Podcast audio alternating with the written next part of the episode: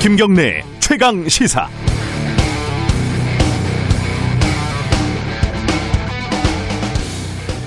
언론인 김어준에 대해서 어떻게 생각하십니까? 대단한 인물이죠. 요즘 영향력 있는 언론인 조사를 하면 손석기 전 앵커 다음으로 2등쯤 나온다고 하고요. 나는 꼼수다라는 팟캐스트로 한 시대를 풍미했고 한 장르를 구축한 사람입니다. 뛰어난 화술, 명확한 메시지, 매력적인 캐릭터, 어느 하나 빠질 게 없는 방송인이자 언론인입니다. 반면에 최근 몇 년의 모습은 비판받을 여지가 충분합니다. 마치 요즘 트럼프처럼 대선 개표 부정을 제기를 했었고 영화까지 만들어서 확산시켰고 이후에 근거 없는 음모론이라는 사실이 드러났습니다. 하지만 사과나 정정은 없었습니다. 세월호 참사와 관련해서도 근거가 희박한 음모론을 지속적으로 제기해서 진실 규명을 오히려 방해하고 있다는 평가가 나오기도 합니다. 정치적으로는 편향적이라고 하기도 좀 뭐하고 사실상 그냥 정치인에 가깝다는 게 제 생각입니다. 물론 이런 부류는 다른 언론사에도 많이 있습니다. 김어준보다 눈에 잘 띄지 않을 뿐이죠. 자, 이렇게 김어준에 동의할 수도 있고 비판할 수도 있습니다. 좋을 수도 있고 싫을 수도 있다는 거죠. 그런데 최근 국민의힘 등 야권에서 서울시장에 나온다는 후보들이 김어준의 뉴스공장 퇴출을 외치고 있습니다. 세금으로 운영되는 방송을 여당 편향적인 진행자가 점유를 하고 있다는 거죠. 그래도 금태섭 전 의원 같은 사람은 시민의 뜻을 묻겠다고 했는데 국민의힘은 김어준 퇴출을 당 차원 선거 공약으로 추진하겠다는 방침까지 얘기가 나오고 있어요. 누구는 구속해야 한다는 목소리까지 높이고 있고요. 이런 이런 부분이 문제다, 폐지하라 이렇게 주장을 할 수는 있다고 봅니다. 그러나 내가 시장이 되면 폐지시키겠다 이렇게 얘기하는 것은 차원이 다른 문제입니다. 전두환 때 언론 통폐합을 하고 이명박 때 KBS 정현주 사장을 축출했던 추억이 그리운 모양이죠. 시대착오적이고 반헌법적입니다. 만약 그런 일이 벌어질다면 저부터 발벗고 나서서 반대할 겁니다. 이건 김어준의 동의하고 아니고의 문제가 아닙니다. 진행자는 각계 의견을 수렴해서 제작진이 자율적으로 결정할 문제입니다. 굿이나 보고 떡이나 먹을까 이런 얄팍한 생각도 들었지만 아닌 건 아닌 겁니다. 1월 7일 목요일 김경래 최강 시사 시작하겠습니다.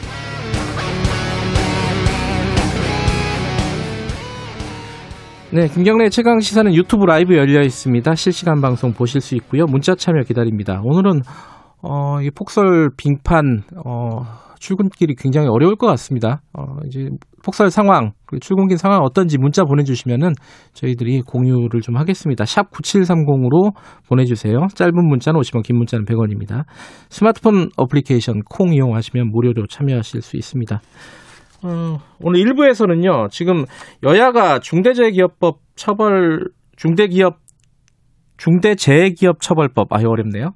통과시키기로 합의를 했는데 이게 너무 후퇴해가지고 기업살인 방조법 아니냐 뭐 이런 비판이 나오고 있습니다.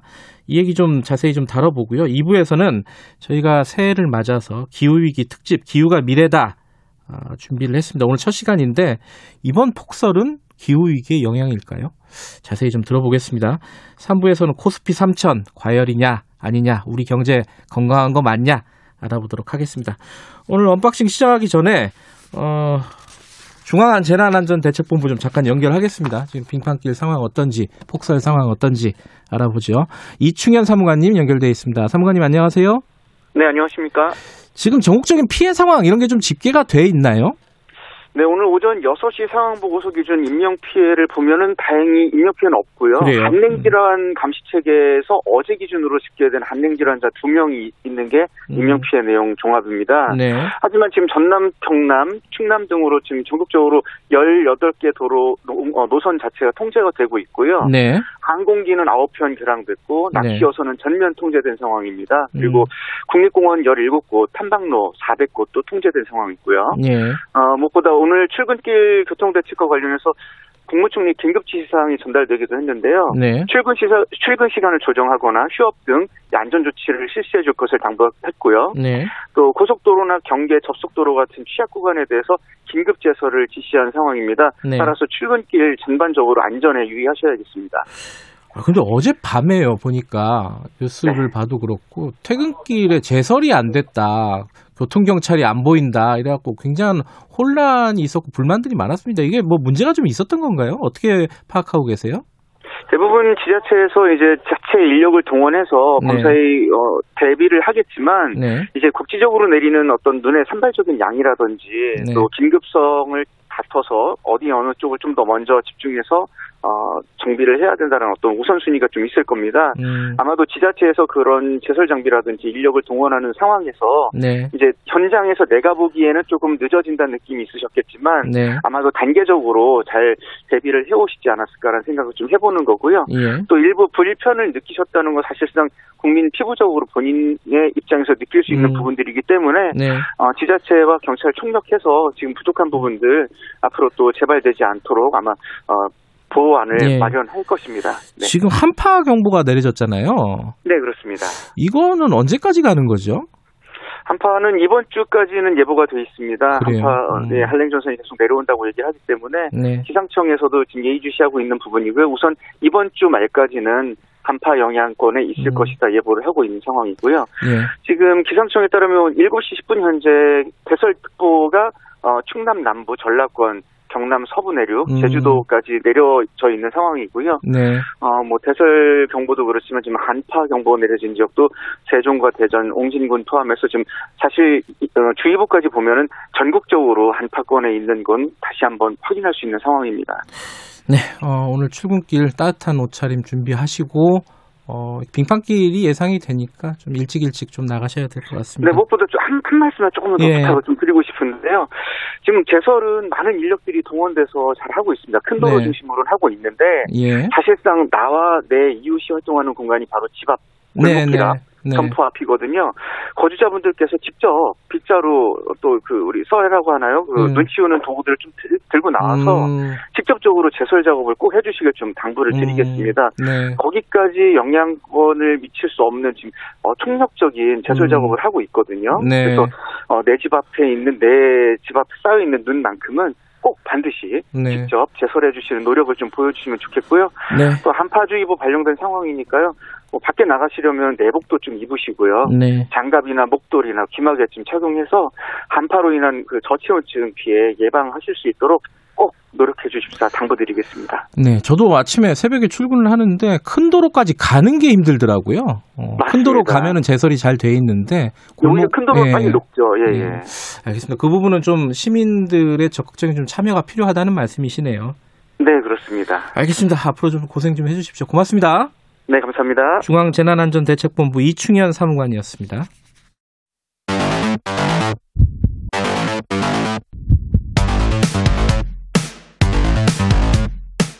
오늘 아침 가장 뜨거운 뉴스 뉴스 언박싱 네, 뉴스 언박싱 민동기 기자 전화로 연결돼 있습니다. 안녕하세요. 안녕하십니까. 그리고 하영 한겨레 신문 기자 어, 전화로 연결돼 있습니다. 안녕하세요. 네, 안녕하세요. 예, 저희가 오늘 빙판길이 예상이 돼서 어, 이 출연자들의 안전을 위해서 저희들이 전화로 연결을 했습니다. 편하시죠? 지금 제가- 방금 그 집 앞 치우라는 눈 예. 말씀 듣고요. 창문을 열어봤는데요. 예, 저희 집이 그산 중턱 언덕백이거든요. 그래요. 음. 예, 2층 사시는 통장님 댁에서 할아버지가 나와서 치우고 계셔서 아이고 그래요? 물론 예 예 저도 얼른 나가서 치워야 할 거예요. 예, 방송 끝나고 나서 같이 좀 치우면 좋겠네요.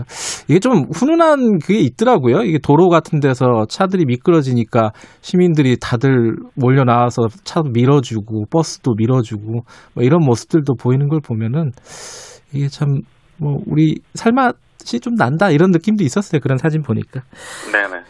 자, 오늘 소식은 어 뭐부터 알아볼까요? 그 지금 코로나 때문에 집합 금지 조치가 내려진 업장들이 굉장히 많지 않습니까? 근데 좀 반발이 많습니다. 예컨대 뭐 대표적으로는 아니 태권도장하고 킥복싱장하고 뭐가 다른 거냐 뭐 이런 얘기들 있잖아요 헬스장하고 태권도장하고 뭐가 다른 거냐 뭐 이런 얘기들 어, 이런 불만들 때문에 지금 여러 가지 얘기들이 좀 나오고 있습니다 이거는 어, 하호영 기자가 먼저 좀 정리를 해주시죠 그래서인 것 같습니다. 그 예. 정부 여당이 그 집합 금지 조치를 없애는 내용 네이 포함된 그 겹- 개편안을 검토한 것으로 좀 확인은 됐는데요. 네. 어, 더불어민주당 코로나19 국난 극복 투기입니다.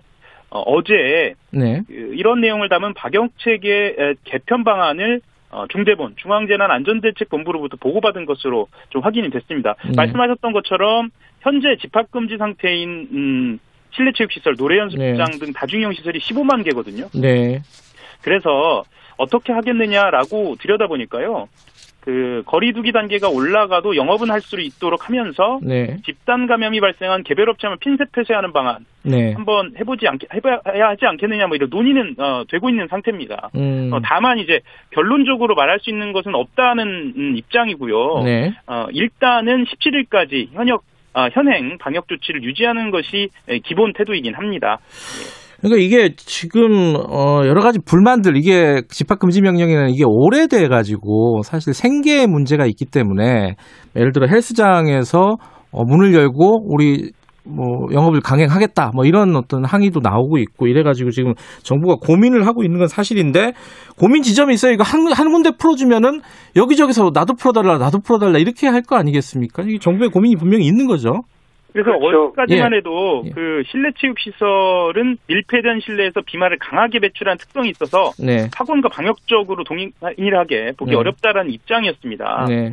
어 근데 이제 정세균 국무총리 같은 경우에는 형평성 논란이 있다는 것은 알고 있다라고 해서 좀 태도를 좀 바꿨거든요. 네. 어, 고민이 좀 많이 필요한 대목입니다. 예. 이게 민동기 기자 당장 뭐 얘기가 나오는 건 아니죠. 지금 고민을 하고 있다는 거죠. 그러니까 지금 2주간 집중 방역 성과를 하고 있잖아요. 네. 그래서 이제 이 성과가 나타나게 되면은 영업을 허용을 하되 음. 감염을 방지할 수 있는 쪽으로 지금 뭐, 뭐, 문화부라든가 이런 쪽에 의견을 구하고 현장 네. 의견도 수렴을 하겠다라는 그런 입장이긴 한데요. 네. 근데 어찌부터, 어찌됐든 이 집합금지 조처는 18일부터는 계속 유지하기는 어려울 것이다라고 음. 얘기는 하고 있거든요. 예. 그러니까 어떤 식으로든 좀 변화가 있을 것 같긴 한데, 음, 네. 그 추가 대책을 내놓더라도 이게 당분간 논란은 좀 계속되지 않을까 싶습니다. 네. 뭐 한 군데를 풀어 준다면은 다 다른 데서 또 문제 제기가 나올 것이 눈에 보이니까요. 예. 네. 어, 다른 소식 좀 알아보죠. 그 지금 국회에서 중대재해기업 처벌법 이게 논의가 마무리 거의 단계다 이런 얘기들이 나오고 있는데 계속 뭐 이건 예외 조항이다. 이거는 뭐 제외시키겠다. 이런 얘기들만 나오는 것 같아요. 지금 얘기가 어떻게 진행되고 있습니까? 민동기 기자? 그러니까 중대산업재해와 관련해 가지고요. 네. 5인 미만 사업장은 일단 법을 적용하지 않기로 여야가 합의를 했습니다. 이게 예- 유예가 아니라 아예 적용하지 않는 걸로요. 예, 음. 중소벤처기업부에서 네. 이렇게 적용을 하게 되면 소상공인이 너무 어려워진다라고 강력하게 주장을 했다는 게 이유라고 하고요. 네. 그리고 어, 음식점이라든가 노래방, PC방 같은 그 사업장 면적이 1000제곱미터 이하이거나 네. 상시 노동자 10인 미만을 둔 소상공인 있지 않습니까? 네. 역시 이 적용을 받지 않습니다. 음. 네, 이러다 보니까 사실 산업재해 사고 다수가 5인 미만 사업장에서 발생한다는 얘기가 꾸준히 있었잖아요. 네. 그러니까 이건 아예 법 취지가 근본적으로 훼손이 됐다라는 그런 비판이 나오고 있는 상황입니다. 이건 여러 가지 쟁점들도 있고 그 지금 그 산재 피해자 유가족들이 단식도 하고 있는 상황인데 이건 우리 언박싱 끝나면은 정의당 김종철 정의당 대표와 연결해서 좀 자세히 좀 알아보도록 하겠습니다. 어, 하영 기자, 그 정인이 사건 관련해서요 경찰청장이 결국 사과를 했네요. 어떤 내용으로 사과를 한 거죠? 이게 원래는요. 네. 그 서면으로만 사과문을 낼 예정이었습니다. 기자실에서도 그렇게 알고 있었고요. 그런데 어제 오후 5시에 경찰청사에서 어, 긴급하게 기자회견을 갖겠다 해서 밝혔는데요. 어, 김창규 경찰청장은 어, 이렇게 얘기했습니다. 네. 학대 피해를 당한 어린아이의 생명을 보호하지 못한 점에 깊은, 깊은 사죄의 말씀을 드린다라고 이렇게 얘기하면서요. 1, 2차 신고가 있었던 초기 단계에서부터 적극적인 수사가 이루어지지 못한 데 송구스럽다. 네. 아, 앞으로는 어, 아동 피해자 등에 대한 반복 신고가 모니터링 되도록 아동 학대 대응 시스템을 개선하겠다. 뭐 이렇게 이야기는 했습니다. 네. 음, 그 제가요 사실은 지난해에 네. 아마 청취자분들 기억하실 텐데요. 네. 천안에 있었던 여행 가방 학대 뭐 이렇게 아, 예, 기억납니다. 예. 예, 그때도 그렇고 아마 어, 지, 난 음, 가을쯤으로 기억하실 겁니다. 라면 형제 사건이라고 이렇게 불러기도 네, 네. 했어요. 이때도 모두 반복 신고 문제는 제기가 됐거든요. 음, 예, 그래서 이게 어, 정말 근본적으로 반복 신고 모니터링이 문제냐라는 것에 대한 비판도 있습니다. 그래서 네. 어, 현장에서 그러니까 직접 이 사건을 받아들인 현장에서 보다 더 강 경각심을 가질 수 있도록 하는 조치가 필요하지 않느냐 이런 문제 제기는 있고요. 네. 실제로 어, 지금 현재 서울 양천 경찰서, 네. 어, 그러니까 세 번의 신고가 어, 접수가 된 곳 아닙니까? 서울 네. 양천 경찰서의 서장과 여성 청소년 과장은 각각 대기 발령 조치가 내려져 있습니다. 네. 지금 여기저기서 뭐 국회도 마찬가지고 뭐 대책을 마련한다고 어이 서두르고 있긴 한데 이게 반복되는 얘기라서 이번 이번 기회에 좀 제대로 마련을 했으면 좋겠다라는 생각이 드는데 좀 지켜봐야 될 일인 것 같습니다. 오늘은 여기까지 듣도록 하겠습니다. 두 분 고맙습니다. 고맙습니다. 어, 네, 민동기 기자 그리고 한겨레 신문 하호영 기자였습니다. 지금 시각은 7시 35분입니다. 최강 시사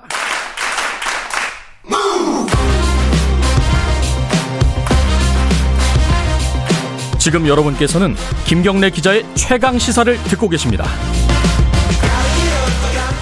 네, 중대재해기업 처벌법 어떻게 되고 있는지 좀 알아보죠.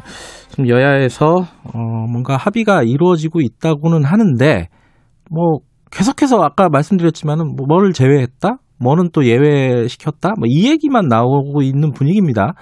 그러다 보니까 이게 뭐 좀 법이 누더기가 되고 중대재해기업 조장법, 뭐 기업 살인 어, 방조법 이런 얘기까지 나오고 있지 않습니까? 어, 이 문제를 적극적으로 제기하고 있는 지금 단식까지 하고 있습니다. 정의당의 김종철 대표 연결해서 얘기 좀 들어보죠. 대표님 안녕하세요. 네, 안녕하십니까. 지금 어, 단식을 하시면은 그 농성장에 계신 건가요?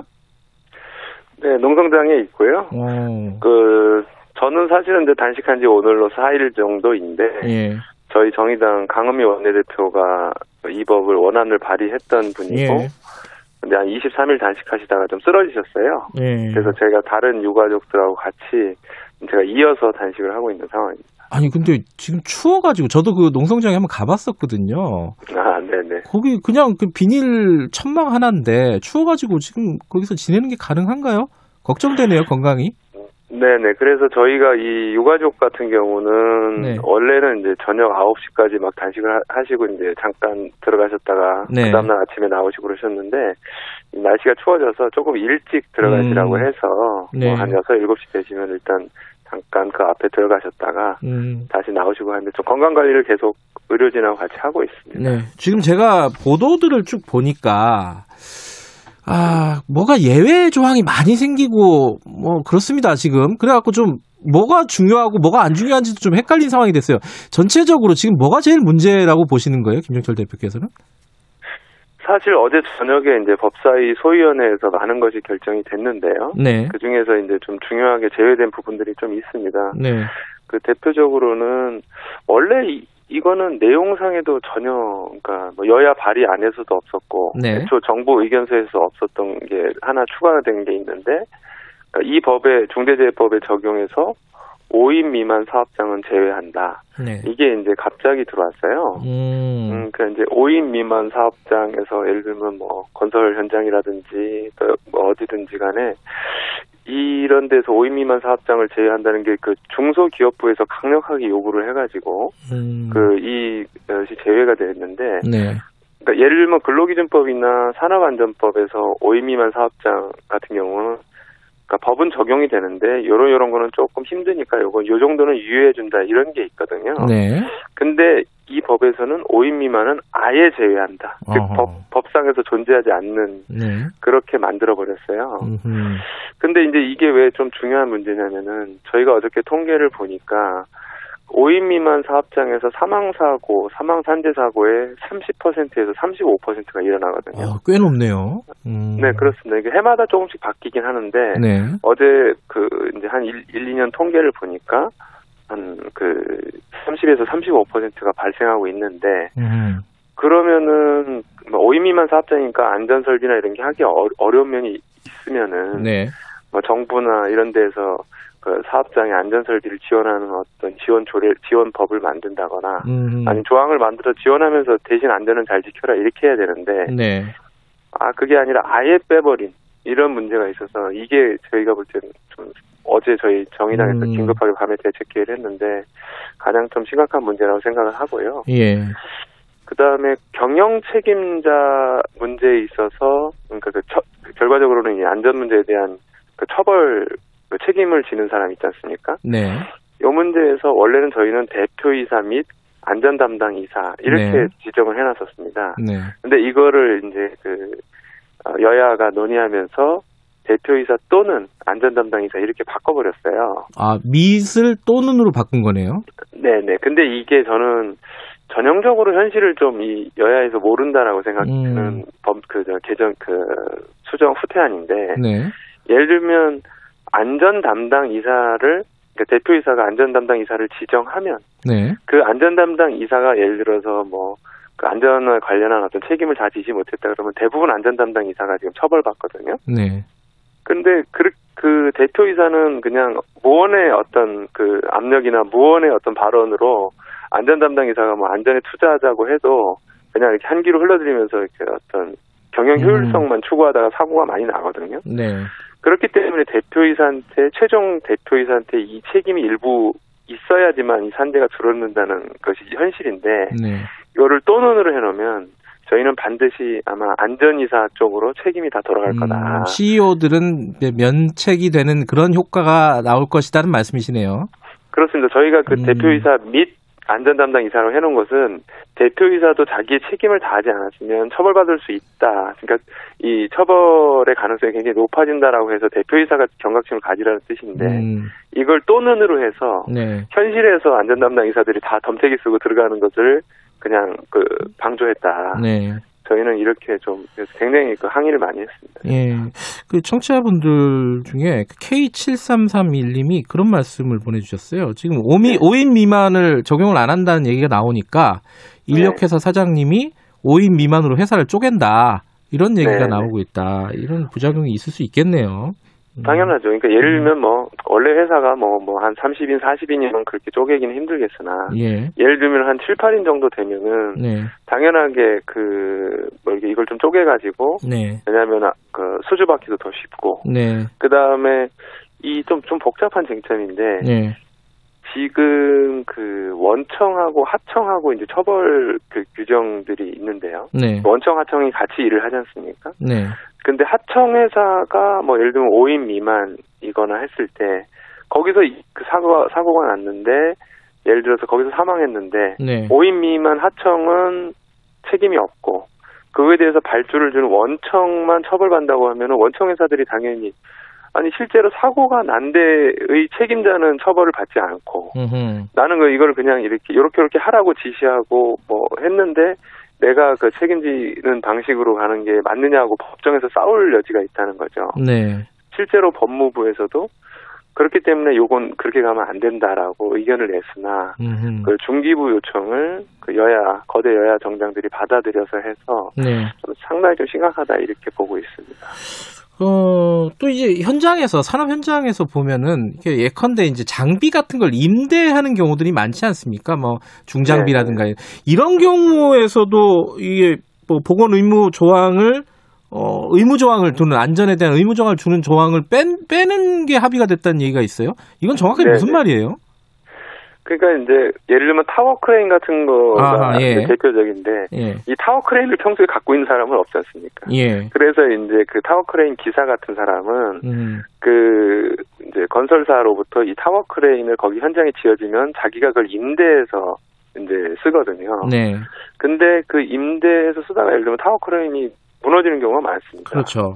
예, 근데 이제 그 임대해서 쓰는 경우에 그, 그 경우에 건설사가 임대를 준 사람으로서 이 장비를 제대로 좋은 걸 빌려준 거냐, 음, 아니면 제대로 크레인을 지어서 이 기사한테 임대해 준 거냐, 이런 그 문제가 있어서 음흠. 이번에 임대라고 하는 특히 건설 현장에 임대라고 하는 독특한 요 제도에도 그 임대를 해준 사람이 제대로 된 장비를 임대해줘야 된다라고 음흠. 하는 취지로 그 임대를 넣어놨었는데 네. 근데 이제 이게 다른 임대하고 또 막 섞여버리니까 이게 복잡하다 해서 빠지, 빠지긴 빠졌거든요. 네. 근데 그렇다고 한다면 차라리 정확하게 뭐 건설 현장에서 이런 이런 임대할 때그 제대로 된 장비를 안 했을 경우 이렇게 좀 정확하게 규정하는 게 좋았을 텐데 음. 그것도 좀 빠져버려서 좀 안타까운 부분입니다. 지금 민주당의 홍익표 정책위 의장 같은 경우에도 이런 뭐 여러 가지 좀 부족한 부분이 있더라도 빨리 좀 이거를 합의해서 통과시킨 다음에 추후에 좀 보완하는 게 좋지 않겠느냐 이런 네. 입장을 얘기를 한 적이 있거든요. 어떻게 보세요 이 부분에 대해서는? 뭐 사실은 이렇게 말씀으로 들으면은 일리가 있는 말씀이고 예. 그렇게 되면은 우리나라 이제 구조에서 상당히 좋은 건데 예. 사실은 이 중대재해법이 여기까지 그나마 여야 거대 여야 정당들이 여기까지 오게 된 것도 음, 이 이제 유족들이 단식을 하고 네, 또뭐 이러면서 여기까지 오게 된 거거든요. 네, 그리고 산재가 계속 끊이지 않고 일어나기 때문에 여기까지 온 것인데 네, 그렇기 때문에 처음에 만들 때 잘 만들어야지 그 처음에 이렇게 만들어 놓고 나중에 고친다는 게 사실 굉장히 어렵습니다. 네, 그래서 어, 그 유족들이 단식을 계속 했던 이유도 네, 그 20일 넘게 지금 오늘로 27일째인데요. 네, 자기들이 지금 없으면 이 법이 어떻게 될지 모른다라고 음. 하는 생각을 하고 있기 때문에 네, 처음에 만들 때 좀 제대로 해야 되는데 네. 좀 안타깝죠. 예. 그러면은 지금 당장 내일 통과시킨다는 거 아니에요? 입장이 민주당 입장을 네. 보면은 네, 그럼 네. 지금 이렇게 여러 가지로 후퇴한 그런 법안이 통과가 된다면은 그럼 단식이라든가 정의당 입장은 어떻게 되는 겁니까 지금? 아, 이 법 자체에서 또 이제 5인 미만은 제외된 그 상태인데 저희가 이제 마지막까지 지금 5인 미만을 그 조항을 네, 그, 그 적용 제외하는 것을 삭제하려고 좀 노력을 하고 있고요. 네. 오늘 뭐 저희 강은미 원내대표가 여야 원내대표를 좀 만나서 설득을 좀 하려고 하고 있고 음, 그리고 이제 다만 이제 그렇다 하더라도 법 자체가 제정이 되는 것은 바람직한데 네. 근데 또 오늘 또 아주 핵심적인 조항을 또 얘기를 합니다. 어떤 조항이요?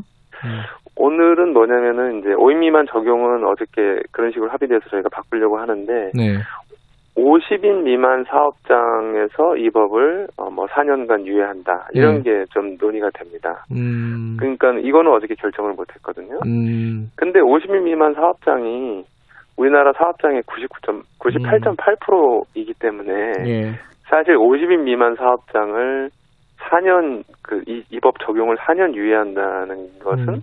결과적으로는 1.2%만 적용하는 법률이 되거든요. 네, 그리고 50인 미만 사업장에서 산재 사고의 85%가 일어나고 있고요. 예, 그래서 근데 요거는 저희가 요것도 저희가 굉장히- 이거 하면 안 된다. 음, 예를 들면 법을 제정하고 나서 준비 기간 뭐 6개월 그리고 뭐뭐 좀 길게 주면 몇 개월 더 주더라도 네, 이렇게 한 다음에 같이 딱 시작을 해야지. 요법 시행을 딱 하면서 50인 미만은 몇 년을 미뤄두면은 음, 그 기간 동안 85%의 산재 사망자는 보호를 못 하는 건데 네, 그래서 요것도 저희가 굉장히 오늘 좀 강하게 어필하려고 하는데 음. 아좀 걱정이 많이 근데 됩니다. 그게 그 민주당 그 박주민 의원 안이 그렇게 돼 있잖아요. 근데 그렇습니다. 정부가 들고 온 거는 어 그거보다 더 후퇴한 안 아니겠습니까? 300인 이하도 유예 기간을 주자는 거잖아요. 한 2년 정도. 그렇습니다. 이제 박주민 의원 안이 음. 50인 미만 4년인데 네. 중기부안은 50 어, 50인에서 그 100인 미만까지 아, 100인인가요? 예. 아, 예, 예. 2, 년 예. 아, 아, 그 그런 거 어, 2년 미만에다가 예. 또 299인까지도 또 1년 또 유예하고 음. 뭐 이런 거 별의별 걸 다 갖고 왔어요. 예. 그래서 제가 이걸 주도하고 있는 중기부나 뭐 산자부 이런 데가 네. 과연 이 노동 현실을 알고 있는 건지 음. 아니면 그냥 기업 편에서만 계속 얘기하는 건지 네. 특히 제가 이 자리에서 이런 말씀 드리긴 좀 미안하지만 그 중기부 장관이 박영선 장관이지 않습니까? 예. 저는 박영선 장관께서 도대체 이 이걸 왜 이렇게 자꾸 후퇴시키려고 하는 건지 본인의 뜻인지 한번 꼭 물어보고 싶습니다. 음. 아, 왜냐하면은 이 산재 공화국을 오명을 탈출하기 위해서 이걸 그 이미 그 제출된.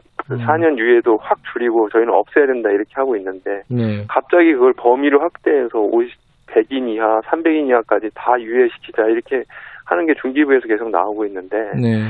5인 미만 작업장 제외도 마찬가지고요. 예. 저는 그 박영선 장관에게 좀 꼭 물어보고 싶었습니다. 이 부분에 예. 대해서는. 저희가 나중에 인터뷰하면 대신 물어봐 주죠. 예, 꼭 물어봐 주십시오. 알겠습니다. 그 지금 오늘 논의 상황을 보면은 지금 어 이거 오늘 하루 만에 이게 정의당이나 지금 유가족들이 얘기하는 어 요구 조건들이 다 들어가기가 쉽지는 않을 것 같아요. 이러면 자칫 잘못하다가는 어 이게 네. 단식을 중단하지 못하는 끝내지 못하는 상황까지 갈 수 있지 않을까 걱정이 됩니다. 어떻게 보세요? 아, 근데 그그 내일 이제 본회의가 열릴 때가 되면은 네. 유족들 단식이 이제 29일, 30일을 맞게 되거든요. 네. 사실은 그 이상은 하실 수가 없고 네. 그래서 그건 저희가 어떤 식으로든 종료가 음. 이제 종료를 할 거 종료가 되는데요. 네. 근데 이제 저희가 다 단식을 하고 막 그 또 단식해서 뭐 병원도 가고 막 이러다 보니까 좀 지쳐가지고 이걸 좀막 음. 세게 막 붙지는 못하고 있는데 그래요. 그래도 다른 의원들께서 지금 그 거, 거, 막 항의도 하고 하면서 그 법안 자체를 반드시 만들어야 되는데 또 핵심들은 음. 지키면서 가자라고 하고 있어서 오늘 내일 좀 마지막까지 최선을 다해 보겠습니다. 알겠습니다. 저희들도 좀 지켜보도록 하겠습니다. 오늘 말씀 감사합니다. 네, 감사합니다. 중대재해기업처벌법 관련해 가지고 어, 그 산재 피해 유가족들과 함께 지금 단식 농성을 하고 있는 정의당 김종철 대표였습니다. 한 달 가까이 돼가는데 이게 어떤 식으로든지 어, 사람을 덜 죽게 하는 방향으로 어, 법이 만들어져야 될 것 같습니다. 자, 1부 여기까지 하고요. 잠시 후 2부에서는 기후위기 특집 마련되어 있습니다. 잠시 후 8시에 돌아옵니다.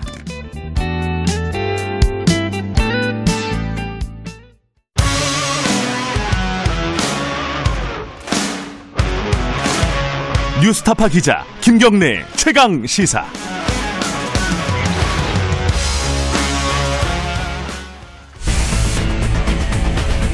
한반도 전체를 뒤덮을 만큼 순간 초대풍 크고 속이 초속 30에서 경보가 내려진 상황입니다. 폭우와 폭설, 폭염과 모든 지역에 12일째 폭염특보가 발효. 10년마다 평균 기온이 0.24도씩 상승합니다. 빙하가 급속도로 녹고 있습니다. Entire ecosystems are collapsing. 감염병과 기후 위기는 서로 무관하지 않습니다. 기후 위기는 모든 인류의 삶을 고통스럽게 할 것입니다.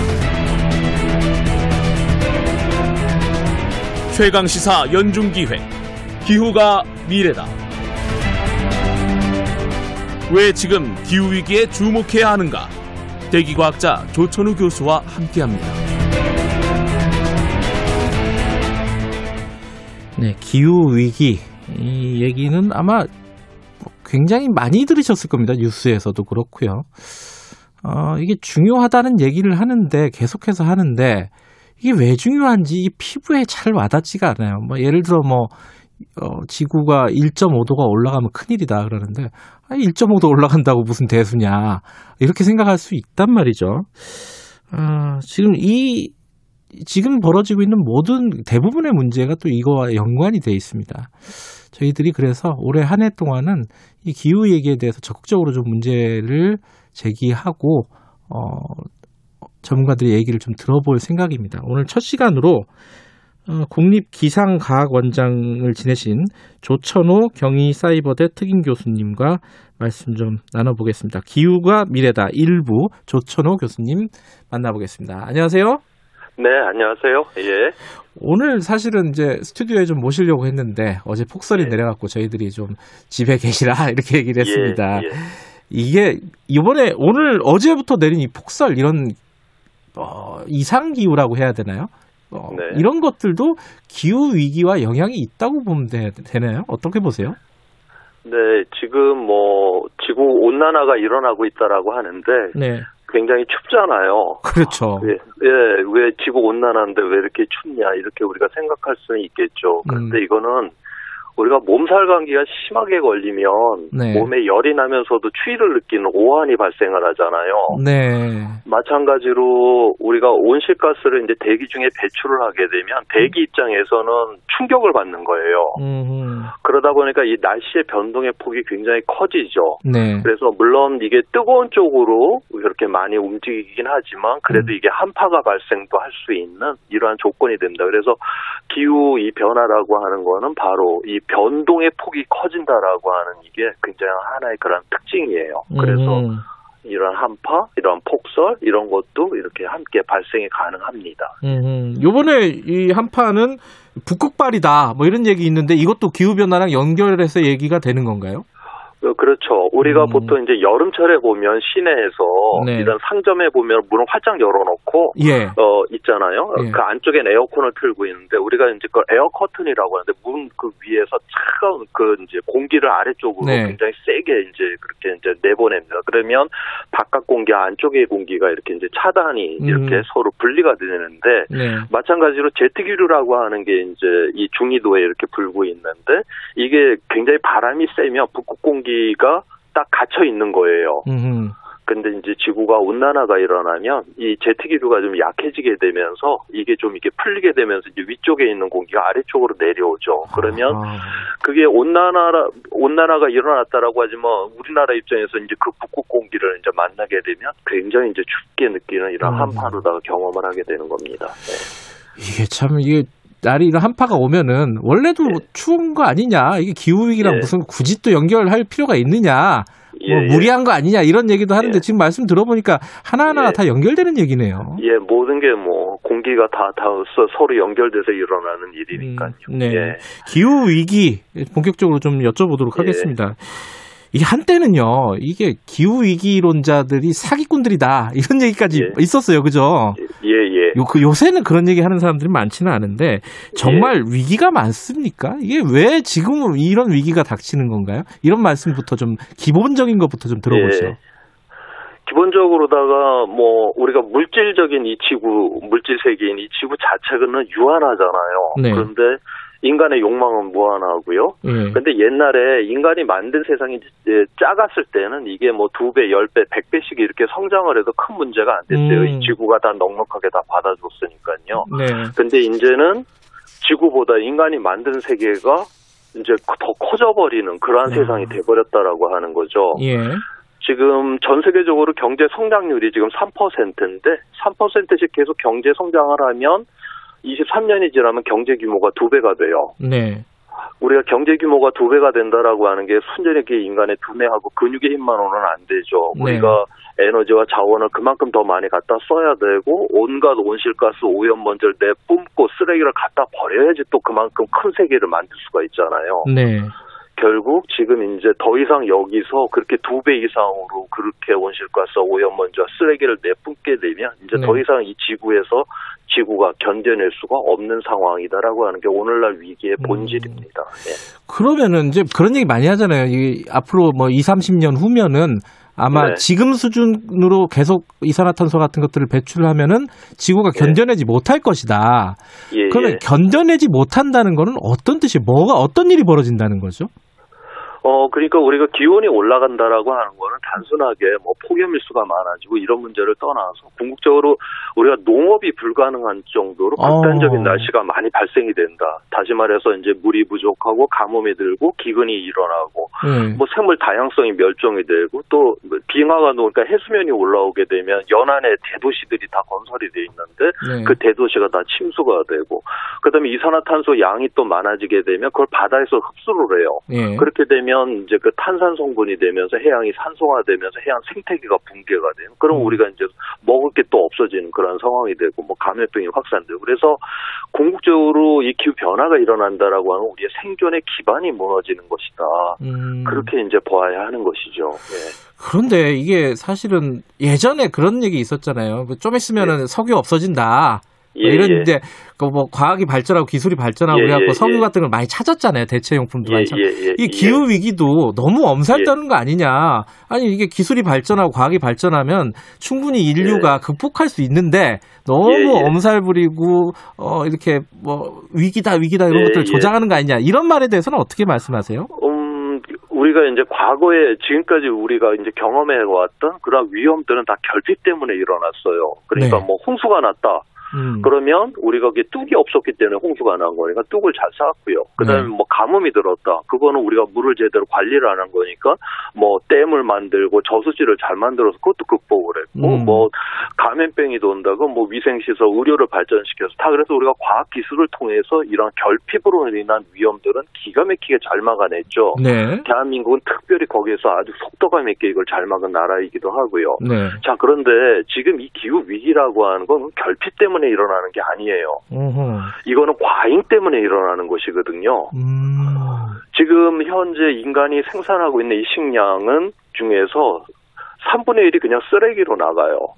그 다음에 인간이 78억 명이 지금 지구상에 살고 있는데 이 사람들이 뭐 쓰고 넘치도록 생활용품을 그렇게 많이 생산하죠. 지금 쓰레기장에 가보면 어마어마하게 쓸 수 있는 물건을 우리가 다 갖다 내버리잖아요. 네. 결국 이러한 과잉으로 인해서 지금 일어나는 문제들이기 때문에 네. 우리는 굉장히 이것이 기- 지금까지 경험했던 위험과는 전혀 다르고 과학 기술로다가 이건 해결할 수 있는 게 아니라 우리가 완전히 지금까지 살아왔던 방식을 바꾸는 것을 통해서만 해결이 음. 가능한 그러한 위험이다. 그렇게 보고 있습니다. 이게 애초에 질문에는 없었는데 제가 하나 더 여쭤보면요. 네. 지금 코로나 19 상황을 저희들이 1년째 지금 어, 예. 겪고 있지 않습니까? 이것도 예. 기후 위기랑 연결이 되는 얘기입니까? 지금 그러니까 우리가 지난 뭐 어, 기원 우리가 이제 소개 1년 이후 지금까지 보게 되면 네. 뭐한 100년, 200년마다 한 번씩 큰 이러한 이제 그 팬데믹, 이런 네. 감염병이 있었어요. 제일 중 유명한 게 뭐 중세 때 그 흑사병이 아, 그렇게 그렇죠. 되겠죠. 예. 그게 이제 100년, 200년 만에 한 번씩 발생을 하다가 1800년대에 4개가 발생을 하고 그 다음에 1900년대 또 4개가 발생했고 음. 20세기 지금 우리 2000년대 들어와서 지금 20년이 지났는데 벌써 5개가 발생을 했거든요. 아하. 지금 뭐 코로나 어, 돼지 플루 뭐 코로나 뭐 뭐 메르스 예. 뭐 에볼라 뭐 이런 식으로 해 사스 해갖고 다섯 개나 발생을 했단 말이죠. 그런데 이게 계속 이제 횟수가 이렇게 늘어난다. 여기서 이게 좀 기후 위기하고 좀 관련이 있다. 지금 그렇게 봅니다. 그 이유는 지금 이제 우리가 이 생, 지금 현재 우리가 생태계를 갖다가 많이 이제 부수고 있기 때문에 네. 이 기후 위기가 또 생태계를 또 무너뜨리기도 하고요. 그러다 음. 보면 이제 야생에 있는 동물과 우리 인간이 접촉할 수 있는 이제 기회가 많아지게 되는 것이고 네. 그 다음에 이 날씨 이 기후 의 변화에 가장 민감한 게 곤충이에요. 그러니까 음. 이제 열대에 있던 이런 찐득이 모기들이 이 온대 지방까지 이제 진출을 할 수 있는 아, 이런 여지가 따뜻해지니까. 예. 그렇죠. 예. 그래 열대 우리가 풍토병이라고 하는 뭐 댕기열인 이러한 것들이 이제 우리나라까지도 이제 들어올 수 있는 이러한 조건들이 되는 것이고 음, 그리고 또 북쪽에서는 동토지대라는 게 있어요. 네. 이거는 그 식물들이 이제 수만 년 동안 그냥 꽝꽝 얼어져 있는 그 상태인데 네. 그 안에는 식물만 있는 게 아니라 거기 살았던 온갖 동물들도 있을 거 아니에요. 네. 그러니까 그것들이 이제 녹게 되면 거기서 이제 바이러스나 세균들이 우리 면역성이 전혀 없는 이러한 것들이 또 확산이 될 수 있는 이런 여지가 있다. 그래서 음. 기후 위기와 지금 이 감염병도 관련이 깊다. 그렇게 보고 음. 있습니다. 이제 좀 그 대책에 대해서 좀 여쭤봐야 되는데 예. 좀 비관적인 입장에서는 이미 임계점을 넘었다. 예, 예. 이게 뭘 해도 안 되는 거 아니냐 이런 비관도 좀 있는 것 같아요. 그, 어, 교수님 보시기는 어떻습니까? 어, 아직도 조금 이제 우리는 그 우리가 그 이거를 회복할 수 있는 네. 여유는 있다라고 지금 음. 그렇게는 보고는 있어요. 네. 그래서 지금 물론 이게 이제 이 기후 변화라고 하는 것이 아직까지 본격적으로 일어난 건 아닙니다. 뭐 음. 우리가 뭐 폭염이 있거나 뭐 장마가 길어졌다라고 해갖고 뭐 학교 문을 닫거나 뭐 지금 우리 코로나 19처럼 이런 일을 하지는 않잖아요. 보통 네. 불편했을 뿐이죠. 네. 조금 일부 집안 피해가 있었을 뿐이고 그런데 지금 현재 이러한 추세로 이제 그냥 그대로 가다 보게 되면 이제 이 전체적으로다가 이 시- 사회 시스템 전체가 이제 마비가 될 정도의 그런 위기가 올 음. 것이다 그렇게 보고 있습니다. 네. 지금 우리나라도 대통령이 뭐 탄소 중립을 선언할 정도로 예, 뭔가를 얘기는 하고 있는데 예. 바깥에서 보면 우리를 기후 악당 뭐 이렇게 얘기를 하더라고요. 진짜 예. 우리가 기후 악당이에요? 어 지난 한 10 여년 동안 네. 우리 정도 사는 나라들이 대부분 그다지 늘리지를 않거나 오히려 다 줄였어요. 화석연료 배출량을. 그런데 예. 우리나라가 그렇게 잘 사는 나라치고는 가장 많이 이 온실가스 이 배출량을 늘린 나라가 돼버렸어요. 음흠. 그러니까 이제 경제 규모에 맞지 않게 조금 책임을 지지 않았다는 측면에서 좀 네. 그런 이야기들을 듣는 입장이 되었습니다. 근데 그런 얘기들 해요. 아니 먹고 살기도 힘든데 기후 위기는 좀 약간 뜬구름 잡는 얘기 아니냐. 우리가 예, 뭐 예. 이걸 적극적으로 할 필요가 있느냐. 여기에 대해서는 어떻게 생각하세요? 지금 당장 이제 문제가 되는 게 뭐냐면 아리백 그러니까 그 재생 에너지로 100%라고 하는 이거를 세계 주요 기업들 그러니까 뭐 아마존, 애플 뭐 이러한 곳들에서 앞으로 자기네들한테 물건을 납품할 때 재생 에너지로 생산하지 않은 물건은 받지를 않겠다라고 지금 음. 선언을 했거든요. 그리고 네. 조만간 그 실현을 할 생각이고 네. 유럽 입장에서는 유럽 연합 전체로다가 자기 나라 이제 그 유럽으로 들어오는 그런 물건에 대해서 이거 화석 연료로다가 이 물건을 생산했다 그러면 거기에 대해서 탄소세를 이제 매기겠다라고 그랬고 지금 미국의 바이든 정부도 탄소세를 지금 고려를 하겠다라고 음. 지금 그렇게 하고 있거든요. 그렇게 네. 되면 지금 우리가 이러한 어, 국제 무역에서 대한민국이 이러한 그런 탄소세를 갖다가 이제 얻어맞게 되면 우리가 수출이 거의 불가능한 상황이 된다라고 하는 그런 음. 측면이 있거든요. 그래서 네. 지금 대한민국은 뭐 기후 위기 이 이전에 지금 생존을 위해서라도 지금 기후 위기에 적극적으로 지금 대응을 할 수밖에 없는 그런 음. 상황까지 지금 처해 있습니다. 그런데 이걸 지난 10여 년 동안에 이런 선진국들은 이- 이미 어느 정도 다 전환을 좀 많이 해놓은 상황인데 우리는 좀 오히려 거꾸로 가 지난 10여 년 동안 거꾸로 갔다가 지금 이제 쫓아가야 되는 입장이 됐기 음. 때문에 굉장히 힘들게 쫓아가야 되는 그런 상황입니다. 지금 정부가 2050 탄소 중립을 얘기하고 있고요. 그리고 네. 그린 뉴딜 정책 이런 것들도 막 예. 내놓고 있습니다. 예, 예. 근데 말밖에 없다. 뭐 이런 약간 뭐 박한 평가도 좀 있더라고요. 교수님이 예. 평가하시기에 우리의 기후 변화에 대응하는 정책들 어떻게 평가하십니까? 일단 뭐 선언적인 측면에서 뭐 2050년까지 음. 뭐 순배출 제로를 갖다가 탄소 중립을 하겠다라고 이야기를 했던 그건 이제 국제 기준이에요. 뭐 네. 우리나라만 특별히 하는 건 아니고요. 예, 그나마 이제 2020년도 하반기에 이제 대통령이 그렇게 선언까지 지금 한 상황인데 실제 이제 구체적인 그 행동을 이제 보여줘야 되는데 네. 그러한 측면에 있어서는 아직 굉장히 좀 부족함이 좀 많은 그러한 상태에 있습니다. 부족함이 많다.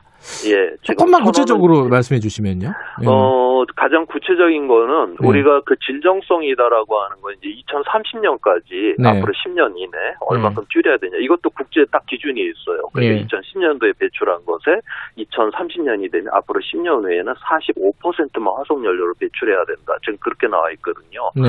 근데 지금 현재 우리나라가 지금 구체적인 우리나라는 그 기준의 한 절반도 지금 아, 미치지를 못하는 지금 그러한 음. 상황이에요. 이제 그러한 네. 측면에서 지금 그러니까 초반에는 우리가 줄일 수 있는 이제 과잉으로 쓰고 있는 게 있기 때문에 많이 줄일 수 있는 여지가 있는 것이고 2030년 이후가 되게 되면은 화석연료를 쓸 수밖에 없는 게 있잖아요. 때문에 네. 굉장히 줄이기가 어렵거든요. 뒷부분에 가게 되면. 네. 그래서 초반에 많이 줄여야 되는데 우리는 초반에 그렇게 많이 줄이겠다라고 지금 계획을 잡지를 않고 있어요. 그래서 음. 그러한 측면에서 이제 진정성이 좀 떨어진다. 그렇게 보고 음흠. 있습니다. 근데 이제 어, 청취자분들도 그런 생각이 들 거예요. 요새는 이제 시민의식도 많이 높아져가지고 이런 네. 어떤 환경 문제에 관심들이 많으시잖아요, 시민들이. 그래서 뭐 예를 들어 일회용품 안 쓴다, 막 이런 것들도 많이 하시고 재활용 열심히 하고 예, 다 하는데 뉴스 같은 거 보면은 아니 예. 이렇게 뭐 일회용품 좀 안 쓰는 걸 다 합쳐봤자 아니 정부에서 화석 예. 어 뭐야 화력 발전소 하나 지으면은 예, 이게 예. 우리 우리가 하는 일이 무슨 소용이 있는 거냐 이런 생각도 든단 말이에요. 네네 맞습니다. 이거 어떻게 봐야 됩니까 이런 거는? 어, 우리가 뭐 개인이 우리의 뭐 공동체를 위해서 그렇게 뭐 줄이려고 애쓰고 뭐 하는 그거는 다 아름다운 마음들이죠. 그런데 음. 뭐 지금 말씀하셨듯이 그냥 정부가 그렇게 애를 쓰고 개인들이 열심히 하는데 정부가 화력 발전소 하나 그냥 딱 져버리면 소탄 발전소 하나 져버리면 그거 끝장 나버리는 거거든요. 네. 그러니까 다시 말해서 우리 개인의 그런 어떤 선한 그런 네. 마음들이 이게 윤리적인 증폭기를 가져야 될 거 아니에요. 그래야지 이 사회가 이제 바꿔지는 건데 그거는 네. 이제 정치를 통해서 바꿔질 수밖에 없는 것이고 그러니까 그러한 기후 위기를 대응할 수 있는 법을 만들어낼 수 있는 국회의원을 우리가 뽑아내야 음. 되고 그 다음에 이러한 법들을 집행을 해낼 수 있는 우리가 선출직 공무원, 뭐 시장, 대통령을 우리가 뽑아낼 때 바로 우리 기후 위기는 대응을 할 수 있다. 그래서 우리가 개인의 선한 마음이 바로 사회 공동체 전체적으로 드러나는 것까지 가야만 바로 기후 위기는 대응할 수 있다. 그렇게 생각해요. 예. 결국은 정치의 영역으로 들어가는 거네요 이것이. 그럼요. 이건 세상을 바꾸는 문제입니다. 지금 음. 기존에 있는 세상을 좀 수정하거나 보완을 해야 되는 문제가 아니라 완전히 새로운 세상 을 만들어내야 되는. 지금까지는 우리가 이건 과잉의 이 문제를 이제 다 다뤄야 되는 문제이기 때문에 새로운 세상을 만드는 문제거든요. 네. 그런 측면에서 정치가 굉장히 중요합니다. 그러니까 이게 지금의 뭐 눈 많이 오고 이런 것들부터 연결이 돼가지고 좀 궁극적으로는 정치의 영역으로 해결할 수밖에 없는 상황. 이게 예. 참 모든 것이 연결된 총체적인 문제군요. 음. 예, 새 세상을 만들어야 되는 거니까요. 예. 네. 오늘은 이제 어, 교수님하고 전, 전체적으로 제가 궁금한 거좀 여쭤보고 네. 어, 그 수박 겉핥기식이라도 한번 쭉 살펴봤는데 앞으로 저희들이 계속 이 강론에 대해서도 살펴볼 생각입니다. 교수님도 많이 좀 도와주시기 바라겠습니다. 네, 예. 오늘 말씀 감사합니다. 예, 고맙습니다. 예. 예, 조천호 박사님이었고요. 문자 소개 잠깐 드릴까요? 어, 8493님이 경기도 시흥에 사는 애청자인데 30분간은 출근길을 30분째 집 앞 신호대기에 갇혀 있습니다. 아유, 답답하시겠네요. 이, 이게 기후위기랑 연결된다고 합니다. 아, 세상 일이라는 게 다 연결이 돼 있죠. 6729님은 수도권 외곽도로 영동고속도로 출, 출근하는데 제설이 안 돼서 막히고 있다고 하네요. 어, 문해의 길이라고 합니다. 장수 서창 구간이라고 하는데 당국자분들이 좀 들으시면 여기 한번 어, 파악을 해보셔야 될 것 같네요. 8577님은 시흥대로 지나가는데 서울 진입, 안양에서 서울 진입하는 게 상상 초월이라고 합니다. 눈이 많다고. 여기도 제설이 그렇게 잘 되어 있지는 않은 모양이네요. K7869님, 논산에서 7시 20분 출발해서 20분 걸리는데 눈이 많이 와서 일찍 출발해서 1시간 걸렸다고 합니다. 지금 출근하시는 분들도 많이 있으실 겁니다. 아마 지하철이 있으면 지하철이 가장 좋을 것 같고 가급적이면은 교, 뭐 대중교통 이용하시는 게 좋을 것 같습니다. 따뜻하게 옷차림 해 가시고요. 그리고 아까 이충현 사무관이 집 앞에 어, 길들 제설 이게 또 노인분들이나 이런 분들 쓰러지면은 넘어지면은 크게 다칩니다. 그죠? 집 앞에 있는 분들도 같이 치우는 그런 미덕을 바란다고 아까 말씀해 주셨습니다. 자, 기후 얘기에 대해서 알아봤고요. 지금 시각은 8시 19분입니다.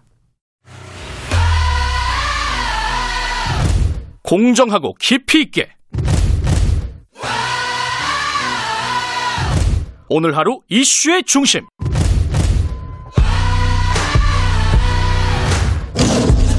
김경래 최강 시사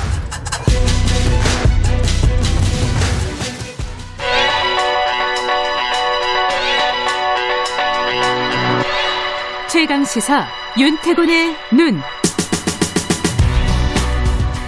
윤태곤의 눈 의제와 전략그룹 더모아의 윤태곤 정치 분석 실장님 나와 계십니다. 아 전화로 연결돼 있군요. 안녕하세요. 네 안녕하세요. 예 오늘은 전화로 좀 연결을 하겠습니다. 네. 어 이게 좀 재밌는 얘기인데 나경원 전 의원이 예능에 나와가지고 화제가 며칠 동안 됐어요, 그죠? 그렇죠. 그 그제인가 그 그제인가 음. 그 TV조선 아내 맛이라고 네. 뭐 홍보인지 모르겠지만은 유명인의 가정 생활 같은 걸 다루는 프로그램이라고 하더라고요. 그 네. 나경원 전 의원이 나왔어요. 저도 네. 좀 봤는데 재밌던데. 재밌어요? 나전 의원이 가족과 보내는 소탈한 모습, 네. 그 다운 증후군을 앓고 있는 딸 김유나 씨. 음. 이김 씨는 그 나전 의원의 원래 선거 유세 같은 데는 등장을 했습니다. 맞아요. 예. 예, 근데 이제 TV에 이렇게 나온 건 처음이고 남편은 뭐 준공인이라고 할 수 있죠. 김재호 서울고법 부장 판사인데 음. 뭐 소탈한 모습, 가족 들끼리 삼겹살 구워 먹고 치맥하고 이런 모습이 나왔고요. 네. 시청률이 좋았다 그래요. 유료 가구 기준으로 수도권 시청률 11.4%. 아이고. 분, 네, 분당 최고 15.4%. 이 프로그램 내에서는 지금까지 최고 기록이라고 음, 합니다. 자체 네. 프로그램 시청률을 경신을 했군요. 음. 네.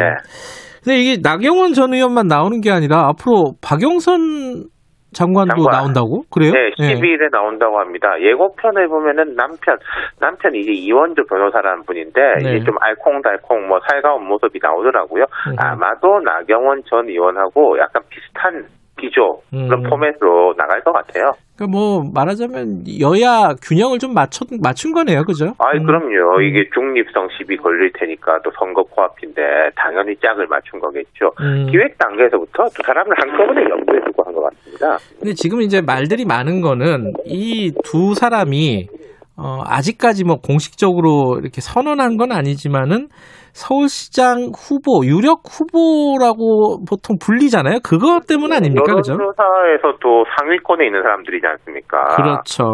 공식 선언 안 했다 뿐이지 이게 네. 규제가 있긴 있어요. 예. 그 선거 방송 심의에 관한 특별 규정에 따르면은 후보자들은 선거 전 90일부터는 방송 및 보도 토론 프로그램을 제외한 고는 출연이 불가합니다. 음. 그러니까 우리 방송 같은 데서 이게 정책 문제나 이런 걸로 뭐 부른다든지 토론을 한다든지 그런 건 가능하는데 이런 인간적 면모를 드러내는 거 이거 안 된다는 거죠. 네. 네, 나경원 전 의원은 92일 전입니다. 음. 이틀 장관이고 박영선 장관은 10일 출연하면 이 90일 들어가게 되는 어, 거잖아요. 그럼 못하는 거. 아니에요? 근데 재보궐 선거는 60일입니다, 기준이. 그래요? 아. 그러니까 이제 법은 법인데 예. 결국 이게 홍보용 아니냐. 뭐 음. 91이나 90일이나 그게 그거 아니냐. 이런 비판이 있죠. 예. 이게 이제 민원연 같은 곳에서 선거 출마를 앞둔 정치인의 홍보 방송으로 전략할 우리가 크다. 이렇게 음. 비판을 했는데 근데 당사자들 입장에서 고맙죠. 고맙죠. 아. 네, 이게 예능 방송이라는 게 기본적으로 그 사람의 이제 따뜻한 모습, 재밌는 모습 이런 걸 보여주는 거지 않습니까? 예. 뭐 어두운 이면 이런 걸 보여주는 게 아니잖아요. 당연하죠. 예. 네. 아니, 지금 TV 예능 방송에 정치인들 많이 나왔는데 정치인이 음. 아니더라도 다른 유명인들도 이런 경우는 있습니다. 확 뜰 줄 알았는데 덜 떴다 이런 건 있겠지만은 예능 나와가지고 저 사람 인기 떨어졌다 그런 음. 경우는 없잖아요, 사실. 잘 없죠. 음. 네, 우리 방송국이 또 이제 얼마나 또 이 뛰어납니까? 사람 포장해주는 네, 데는. 편집 네, 잘 해주죠. 그렇죠. 그리고 또 방송국 입장에서도 그런 정치인의 색다른 모습들 아. 조명해서 시청률 올리면은 좋고 예. 그래서 비판은 비판이고 실리는 실리다.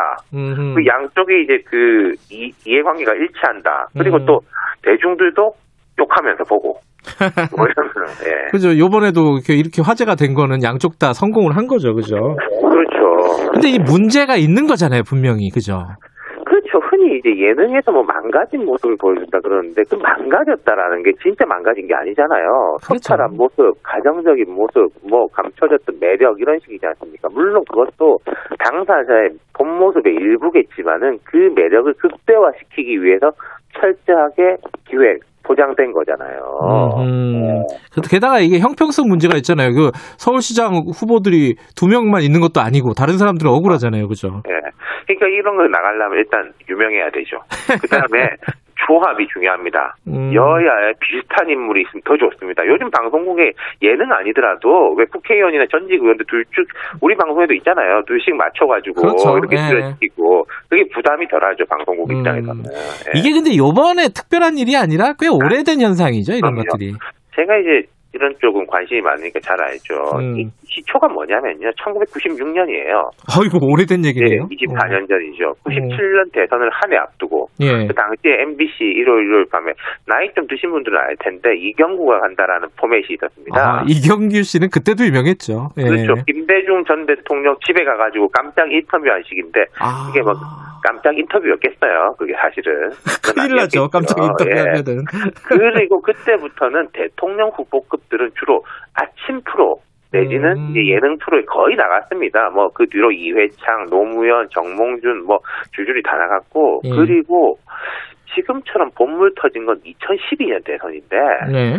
그 2012년 대선 이제 출마 선언 이런 걸 한창 앞두고 박근혜, 문재인, 안철수 세 사람이 다 차례대로 SBS 힐링 캠프 기쁘지 아니한가. 아. 이것도 이경규 씨가 진행했네요. 생각해 보니까. 아, 기억나네요. 여기 박근혜 예. 대통령이 노래 부르고 막. 노래도 부르고 예, 예, 그랬죠. 예. 다들 이제 진짜 소탈하고 따뜻한 모습 예. 보여주고 이때부터는 뭐 조금 급된다 되는 인물들은 다 나갔고 또 이제 네. 종편 채널도 생겨가지고 프로그램 자체가 많아졌어요. 음, 2017년 대선 같은 경우 이게 탄핵에서 이어지는 엄중한 신이기래 가지고 네. 좀 그런 분위기가 아니었고 현 정부 들어와가지고 도 대선 주자 급중에 제가 기억이 나는 게 이재명, 원희룡 지사 이런 분들은 조금 고정적으로 한참 출연을 고정 출연도 음, 했어요. 그러니까 한 그랬구나. 번이 아니라.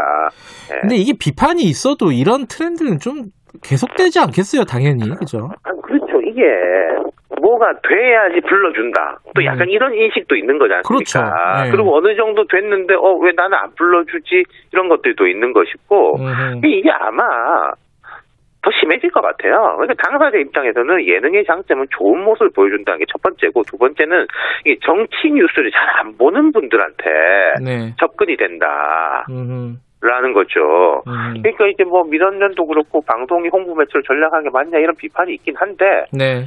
맞기는 어려울 겁니다. 비판은 음. 비판이고 금지는 다른 이야기잖아요. 그렇죠. 규제는 가능하지만 금지는 다른 이야기인데 예. 근데 이게 참 좋은 건지 모르겠습니다. 예능으로 제일 성공한 정치인 있지 않습니까? 누구요? 트럼프 대통령. 사회자였잖아요. 아예 예능 프로. 지금 오늘 미국 국제 뉴스 네. 보셨죠? 그 지지자들이 국회에 이제 쳐들어가가지고. 뭐 총, 예. 누가 총 맞았다면서요? 예. 그런, 그런 뭐 끔찍한 소식까지 들리고 있네요. 예. 네. 알겠습니다. 이거 그 예능 보실 때 전적으로 믿으시면 안 됩니다. 그죠? 포장 잘 된 겁니다, 그거. 예. 자, 여기까지 드릴게요. 고맙습니다. 감사합니다. 윤태곤 정치분석실장이었습니다. 김경래 최강사 2부는 여기까지고 잠시 후 3부에서는 김기식의 식스센스 준비되어 있고 코스피 3000 어떻게 되는지 알아보겠습니다. 일부 지역국에서는 해당 지역 방송 보내드립니다.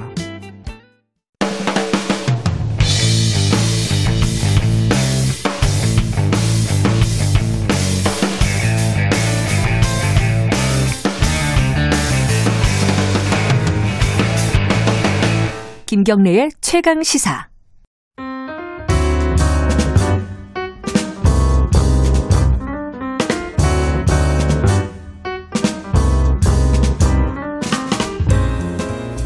더 나은 미래를 위해 오늘의 정책을 고민하는 시간입니다. 김기식의 정책 이야기, 식스센스 김기식 더미래 연구 소장님 나와 계십니다. 안녕하세요. 예, 안녕하세요. 오늘은 눈이 많이 와서 저희들이 전부 전화 연결로 돌렸거든요. 네. 혹시 사고라도 날까봐 걱정이 돼서. 그런데 와주셨습니다. 너무 감사합니다. 외로웠습니다. 네, 김 기자 보고 싶어서 왔어요.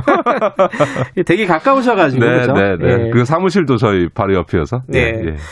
자, 오늘 아까 저희들이 정의당의 김정철 대표를 잠깐 연결을 해가지고 네, 네, 네. 지금 법안 중대재해기업 처벌법 어떻게 여야 협의가 협의가 네. 진행되고 있는지 좀 알아봤는데 이게 지금 뭔가 합의는 되고 있는 것 같은데 네, 네. 뭐는 빼겠다, 뭐는 유예하겠다, 네, 네, 네. 또 뭐 뭐는 또 안 된다, 네. 뭐는 약화시키다 이런 얘기 막 계속 나오고 있는 것 같아요. 지금 네. 어때요? 지금 이제 거의 이제 뭐 1월 8일 날 내일 내일 모레 내일, 이제 예. 어, 내일 처리하겠다고 해서 이제 막바지 상황인 것 같은데 뭐 물론 아직도 어 재개에 반대가 있습니다만 네. 사실은 많은 이제 중대재해 산재라고 하는 게 비용을 절감하기 위해서 인력과 장비를 제대로 투입하지 않은 상태에서 음.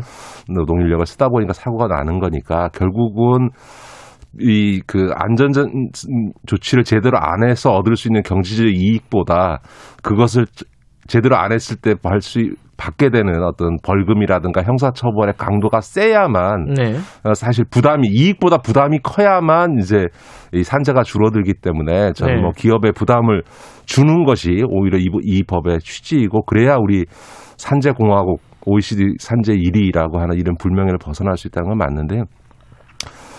이제 민주당 입장에서는 지난번 공정상법처럼 해놓고 욕먹는 일을 반복해서는 좀 곤란하겠다 이런 아. 생각은 좀 들고 아.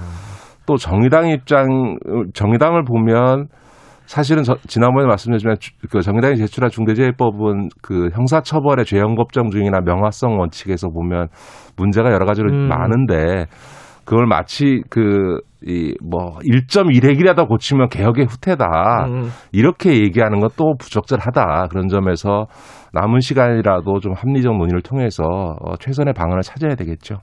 근데 아까 이제 김정철 대표가 그 얘기를 했어요. 이제 중기부에서 들고 온 예, 예. 게 5인 이상 사업장 같은 경우에는 아예 이제 법에서 제외시키겠다. 이하 사업자. 예, 5인 이하 사업자요. 예, 예, 예. 근데 이제 뭐 소상공인들 어려우니까 네, 그분들한테는 이런 부담을 지어주지 않겠다는 취지인 것 같은데 네, 네, 네. 아니 이거 어려우면은 지원을 해가지고 뭔가 안전 조치라든가 이런 할 수 있게 해줘야지 아예 빼버리는 게 말이 되냐 이런 입장이에요 정의당이 어떻게 보세요 이거는?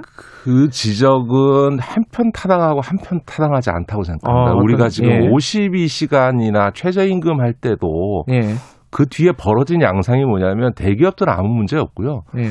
오히려 영세한 소상공인들이 그 반발하면서 우리 사회의 의뢰에 해당되는 노동자와 영세 소상공인이 싸우는 양태가. 벌어졌잖아요. 예. 똑같은 거예요. 예를 들어서 지금 우리나라 자영업이 수백만 개인데 그 중에 대부분은 식당이라든가 작은 영업 장소 아닙니까? 예. 그거 여기 보고 그걸 어떻게 정부가 다 지원을 음. 하고 관리를 할 수 있게 했어요. 그러니까 이제 다시 말해서 이 중대재해 처벌법에 대해서 국민적 비판 여론이 높은 것, 그 다음에 예. 이거에 저쟁해라고 하는 건 뭐냐면 돈을 수조 원씩 버는 기업이 음. 이익을 위해서 노동자 안전 조치를 제대로 하지 않거나 네.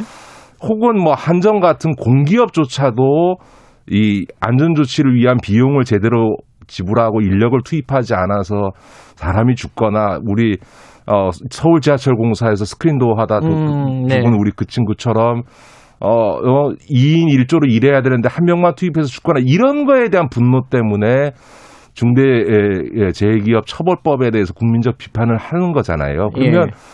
이런 데만큼 확실하게 창사적 책임을 음. 묻고 비용을 투입하게 만드는 것을 1차 목표로 해야지 음. 52시간처럼 동네에서 두 명, 세 명 데리고 식당 하시는 분에게까지 똑같은 적용을 한다. 이렇게 가면 음흠. 또 지난번처럼 영소상공인하고 이그 노동자들하고. 노동자 라고 하는 우리 사회 네. 가장 어려운 을들끼리 싸우는 양상이 음. 벌어진다. 그런 점에서 그렇게만 보면 안 되고요. 다만 저는 요즘 이 논의가 조금 핵심과 본질을 자꾸 벗어나 있다고 음, 생각해요. 예를 들어 뭐? 처벌 예. 수위가 낮춰졌다.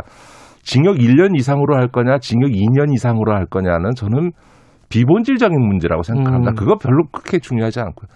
유예 기간도 52시간도 유예 기간 뒀거든요. 규모에 따라서 네. 노동 관련 법률은 다 유예 기간을 둡니다. 다만 2년, 4년은 너무 기니까 저는 뭐 최소는 1년, 2년 예. 정도 두는 것이 잘 좋다고 생각하는데 그 유예 기간을 1년, 2년으로 할 거냐, 2년, 3년으로 할 거냐 이것도 저는 뭐 그거 갖고 후퇴다 뭐다 이렇게 얘기하는 거는 저는 음. 굉장히 부적절하고 정의당이나 일부 진보 언론에서 처벌 수위 문제나 유예 기간 갖고 비판하는 거는 너무 경직된 태도이고요. 음. 오히려 더 중요한 문제를 빠뜨리고 있다는 거죠. 거예요? 그러니까 예를 들어서 지금 말씀드린 것처럼 그러니까 독자적인 사업장을 갖고 운영하고 있는 5인 미만 영세 사업장에 대해서 예외를 인정해 주는 거는 불가피한 부분이 있어요. 거기는 뭐 두 명 데리고 일하는데 어, 무슨 돈이 있어서 거기는 그러니까 돈을 아끼기 위해서 안전사고가 나는 경우는 아닌 거거든요. 그런데 예. 예를 들어서 하나의 큰 사업장에서 하도급 부분에서 가장 많은 사고가 나왔다는 음, 거예요. 네.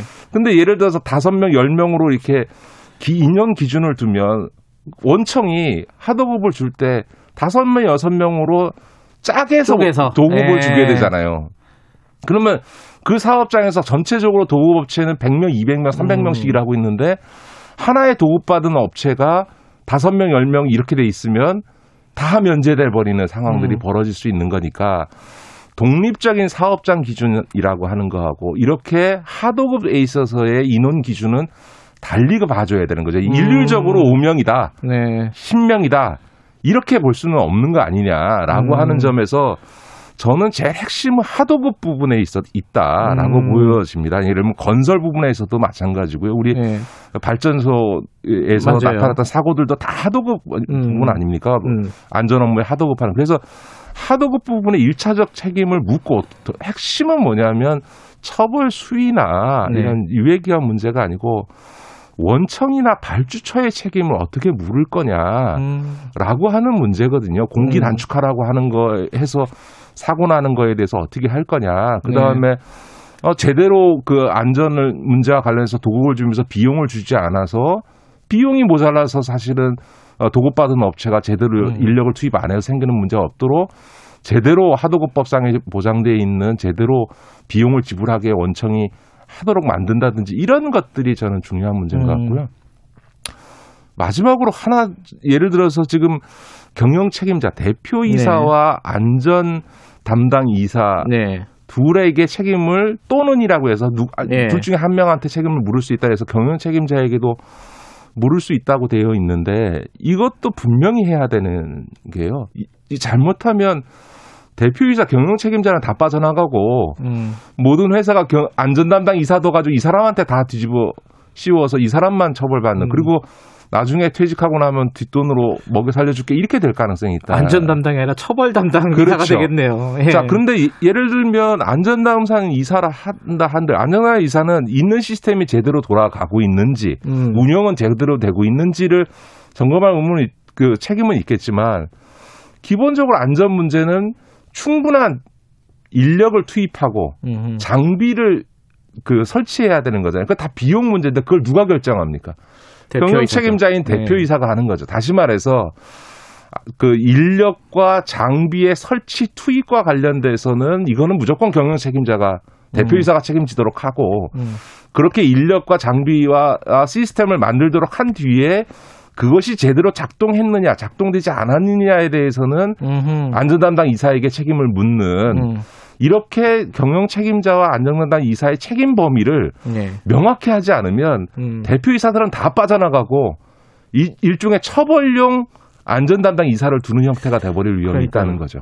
감옥 가도 될 사람을 뽑게 되는 이상한 상황이 될 수도 있겠네요. 그렇죠. 음흠. 이건 좀 극단적인 상황이겠지만 충분히 빠져나갈 수 있는 여진이 있다. 지금 상황에서는 이런 말씀이시네요. 예, 그 다음에 이제 음. 안전 조치 의무를 이제 아마 이번에 법에서는 이제 지난번 제가 지적했던 네. 것처럼 구체적으로 나열을 할 것 같은데 이것도 아주 명료하게 하지 않고 해석 여지를 많이 남기게 되면 우리 법원이 지금 제도도 문제지만 법원이 산재 사고에 대해서는 아, 산업 현장에서 그런 사고 날 수 있지 하면서 굉장히 미온적으로 접근하고 아, 있거든요. 예. 그렇기 때문에 지금 정말 조문을 잘 만들어야 되는 게 그 기업이 해야 되는 안전 조치 의무의 어떤 사항에 대해서 아주 명료하게 어, 정리를 해서 네. 어, 해석상의 문제의 여지를 많이 줄여야 법원으로 막상 기소돼서 넘어갔는데 무죄가 나거나 혹은 음. 봐주는 이런 일이 반복되지 않을 수 있다. 음. 저는 지금 이런 문제들이 오히려 지금 이법 논의에서 네. 훨씬 중요한 문제라고 생각하는데 지금 시간에 쫓기면서 어, 논의를 음. 하고 있고 또 하나는 자꾸 그 무슨 어, 처벌의 수위나 유예 기간 같은 문제가 음. 부각되면서 오히려 정작 제, 제대로 논의돼야 될 부분은 논의가 안 되고 있는 거 아닌가 이- 제대로 안 되고 있는 거 아닌가 이런 음. 걱정이 있습니다. 그 대표이사의 책임 문제라든가 원청 발주처의 책임 문제 이런 부분들이 본질적인데 네. 그 부분들이 간과되고 오히려 지역적인 논란들만 계속되고 있다 이런 말씀이신가요? 예, 예. 지적들은 되는데 그것만큼의 비중 있게는 안 되는 것 같아서 좀 걱정인 거죠. 음, 알겠습니다. 뭐 내일 통과시킨다고 하는데 이런 논의까지 오늘 좀 진행이 될 수 있을지 좀 지켜봐야겠네요. 아, 이 얘기도 좀 간단하게나마 네. 좀 여, 여쭤봐야 될 것 같습니다. 아동학대 문제, 좀 정인이 사건이라고 이게 언론에서 네, 많이 네, 부르는 사건인데, 아, 저희들도 그 얘기를 많이 했는데, 얘기할 때마다 좀 답답해요. 이런 사건 벌어지면은 똑같은 논란들이 반복되고 대책들 나오는데, 좀 있으면 또 같은 사건이 벌어지고, 이거 어떻게 해야 되는 겁니까? 맞습니다. 2013년도에 울산에서 어, 아주 참혹한 사건이 있었죠. 아이가 예. 어, 마- 어, 학대 폭력에서 사망한 사건 뒤에 종합적인 조사와 대책이 발표된 적이 있고요. 예. 그 뒤로 거의 몇 년 주기로 계속 이런 일이 이- 맞아요. 이 발생하고 2016 종합 년도에도 대책이 있었고. 예. 어, 발표되는데 하나도 바뀌고 있지 않습니다. 그러니까 그거는 이거는 기본적으로 제도 그, 그 사이에 제도와 시스템은 많이 개선해 왔거든요. 그런데도 불구하고 왜 이렇게 반복되는 저는 어, 근본적인 문제들이 있다 우리 사회에. 음. 첫 번째는 이 사회 문화적인 또 혹은 사회 인식상의 문제가 있는 거죠. 아이는 독립적인 인격체로 인정하지 않고 네. 부모의 소유물처럼 생각하는 것도 있고요. 두 번째로는 우리는 친권이라 그러잖아요. 부모의 네. 서양에서는 부모에게는 아이를 보호할 책임과 의무만 있지 부모의 권리라는 개념은 없습니다. 그런데 오. 우리는 오히려 부모가 자식에 대해서 권리만 강조되지 네. 부모의 책임과 의무에 대해서는 그런 게 없고요. 가장 중요하게는요. 우리 사회는 아이는 친부모 밑에서 양육되고 성장돼야 된다라는 이른바 정상가족 이데올로기가 아, 작동하고 있죠. 있습니다. 그런데. 예. 신문이나 언론에 이런 방송이 나는 데는 그 양 이런 아동 폭력 사건이 발생하면 양부모 어 입양한 부모거나 혹은 계모 계부 케이스가 주로 부각이 됩니다만 실제로 아동 폭력 사건의 90%는 친부모가 하고요. 사망 사건의 경우에도 3분의 2는 친부모가 자녀를 폭행해서 사망에 이르게 하- 합니다. 비율로 보면 당연히 이제 친부모가 많으니까요, 그죠? 음, 음. 그렇기 때문에 마치 친부모 밑에 있으면 안전하고 음. 어 소위 양부모나 계부모 밑에 있으면 불안한 것이 아니거든요. 그러니까 음. 그런 점에서 보면 피는 무- 물보다 진하다고 하지만 어떨 때는 피가 세상에서 가장 잔혹할 수 음. 있습니다. 자기 소유물처럼 취급하기 때문이거든요. 음. 그런 점에서 보면 이런 그 친부모 밑에서 아이가 양육돼야 된다는 것 때문에 그 이 업무를 아동 학대 담 업무를 담당하는 경찰관도 공무원도 어쨌든 간에 부모 밑으로 원부모 밑으로 애를 복귀시키는 것을 가장 큰 목표로 음흠. 어, 생각을 하는 거죠. 음흠. 그러다 보니까 그리고 아이는 부모가 조금 이렇게 훈육 차원에서 뭘 할 수 있다. 음. 이런 인식이 있다 보니까 소극적 대처를 하니까 제도와 시스템은 굉장히 많이 발전을 해왔습니다. 그런데 음. 작동하지 않는 거죠. 음흠. 본질적으로 기본적인 인식 자체가 좀 바뀌어야 되는데 근데 그 부분은 어떻게 하면 바꿀 수 있을까요? 그러면 이제 저는 기본적으로 우리가 음. 잘못 알고 있는 거는요.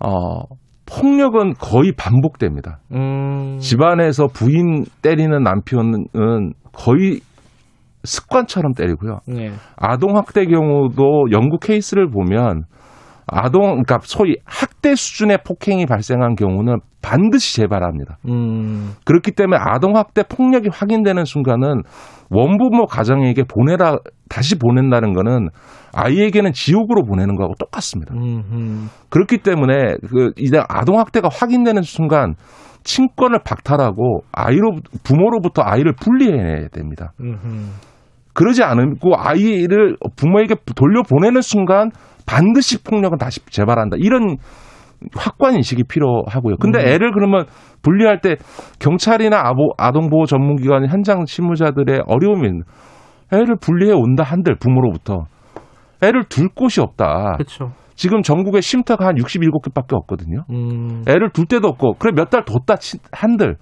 앞으로 애가 성장해야 될 10년 동안 얘를 어떻게 할 거냐 해서 그렇다고 애를 보육원에 옛날식으로 하면 고아원에 보낼 수도 없고 자 그러니까 애, 이 부모로부터 아이를 아동 폭력이 발생하면 분리해야 되는데 이 분리된 아이들을 보호할 수 있는 시설과 기관이 충분해야 되는 것이 있고요. 음, 두 번째로 우리 사회 입양 문화입니다. 음, 결국은 그 시설에 계속 있지 않으려면 사회적으로 입양을 해야 되잖아요. 네. 근데 이제 우리는 이것도 정상가족 이데올로기가 문제인데 이 가족이라는 거는 법률적으로 결혼한 부부 사이에 나, 태어난 이 혈연적 가, 자식 이게 음. 정상 가족이잖아요. 예. 그러다 보니까 입양 문제에 대해서 외국에 비해서 훨씬 소극적이거든요. 그러니까 예. 결국은 입양이 활성화되어졌고 이 입양 가정을 비정상 가정으로 보지 않는 사회적 인식이 확립되어야만 아동 폭력을 방하고 있는 아이를 부- 친부모로부터 분리해서 시설이나 이런 입양 가정 하에서 사랑하는 부모의 보호 아래 성장할 수 있도록 해주는 것이 가장 근본적인 거죠. 어, 오늘 두 가지 얘기가 좀 맥이 통하는 게 있네요. 좀 본질적인 문제에 집중을 해야 된다라는 네. 말씀이신 거고. 자, 오늘 눈 오는데 여기까지 와주셔서 감사합니다. 고맙습니다. 네, 고맙습니다. 김기식 더미래연구소장이었습니다. 지금 시각은 8시 47분입니다.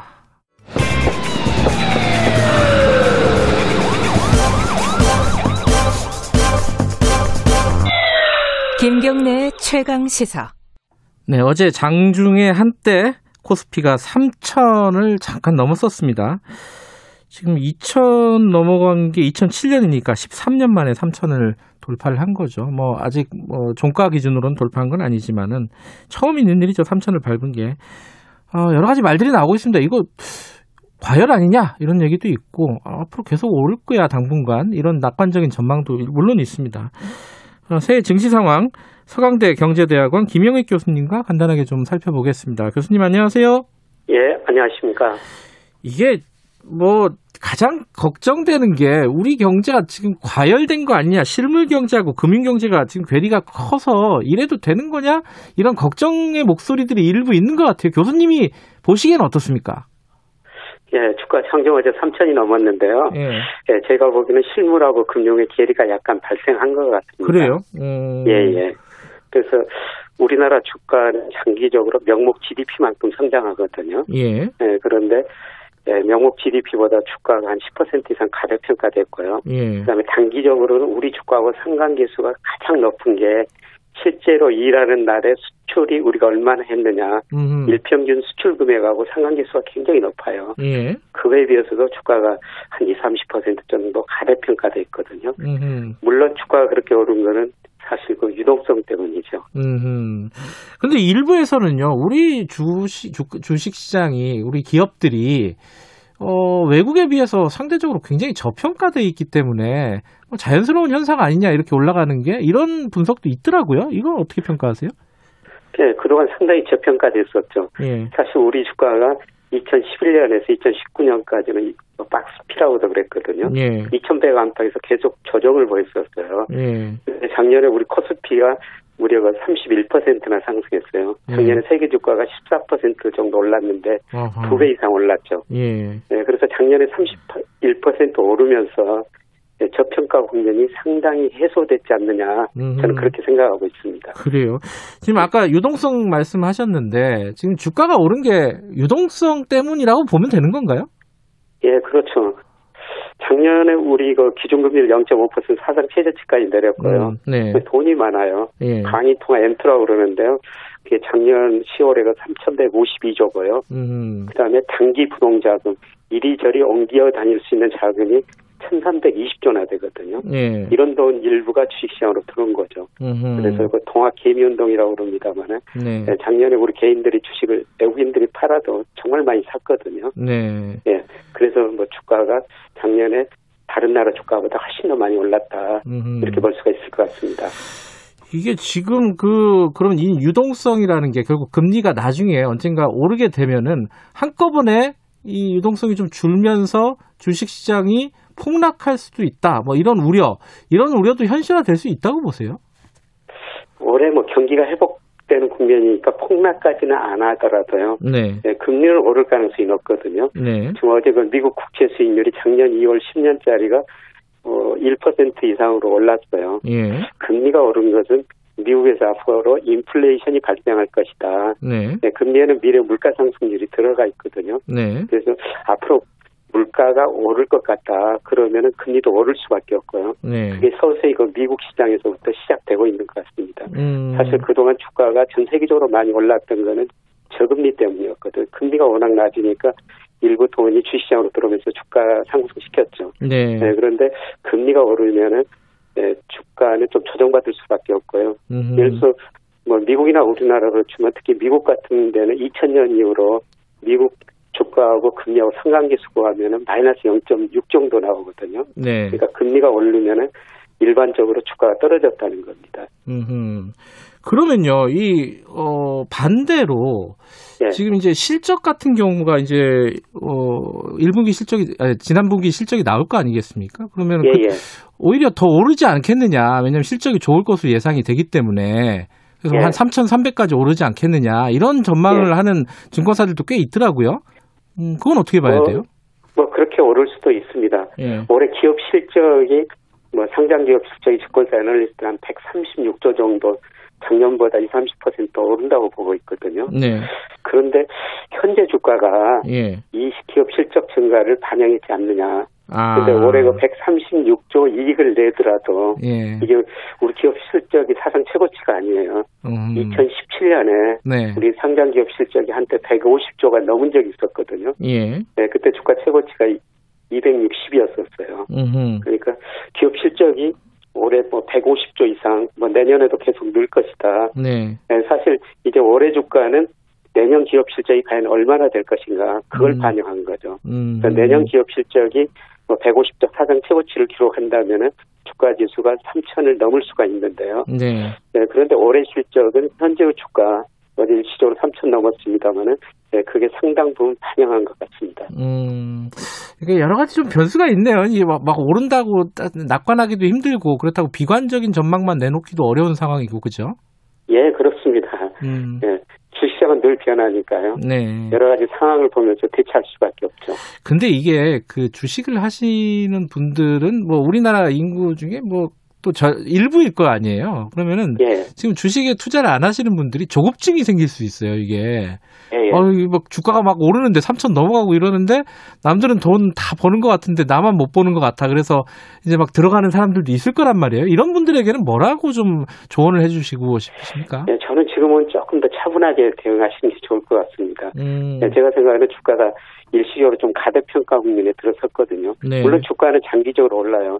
우리 경제 명목 GDP 앞으로 3% 이상은 성장하고 매년 주가가 4 내지 5%는 예, 상승할 겁니다. 음, 단기적으로 좀 과열됐으니까 음, 조금 차분하게 지켜보면서 주식 투자를 해야 되고요. 네. 그리고 우리 가계 자산 중에서 주식 비중이 작년 6월 기준으로 음. 한 18%밖에 안 됩니다. 미국 사람들은 지금 50% 주식을 가지고 있어요. 그래요. 음. 예, 주식을 좀 하셔야 된다는 거죠. 음. 왜냐하면은 지금 은행에다 예금을 갖다 금리가 0.9%밖에 안 되지 않습니까? 예, 예. 근데 코스피 사가지고 배당을 받으면요. 네.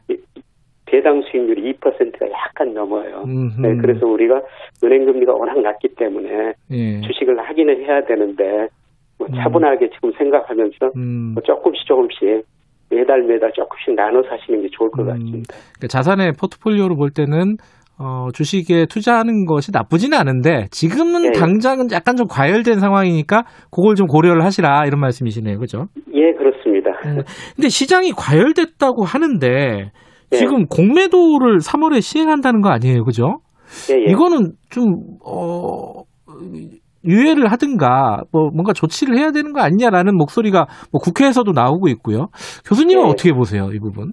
네, 일부 정치인 분들이 그렇게 이야기를 하고 있습니다만은 네. 저는 시장에 맡기는 게 좀 좋을 것 음, 같다 그래요? 생각하거든요. 음. 공매도가 주가가 많이 떨어질 때, 뭐 이기 때는 뭐 아끼는 나쁜 음. 기능을 더 많이 하지만은 뭐 보통 시장 때는 정상적인 기능 네. 이미 주가가 일부 주가는 가득 평가된 것도 있거든요. 네. 그것을 제자리에 오는데 기여하죠. 음, 네. 그래서 시장에 좀 맡기는 게 좋을 것 같다는 생각이 듭니다. 알겠습니다. 저희는 공미도에 대해서는 뭐 나중에 다시 한번 좀 자세히 다룰 예, 예. 기회가 있을 것 같습니다. 자, 오늘 말씀 감사합니다.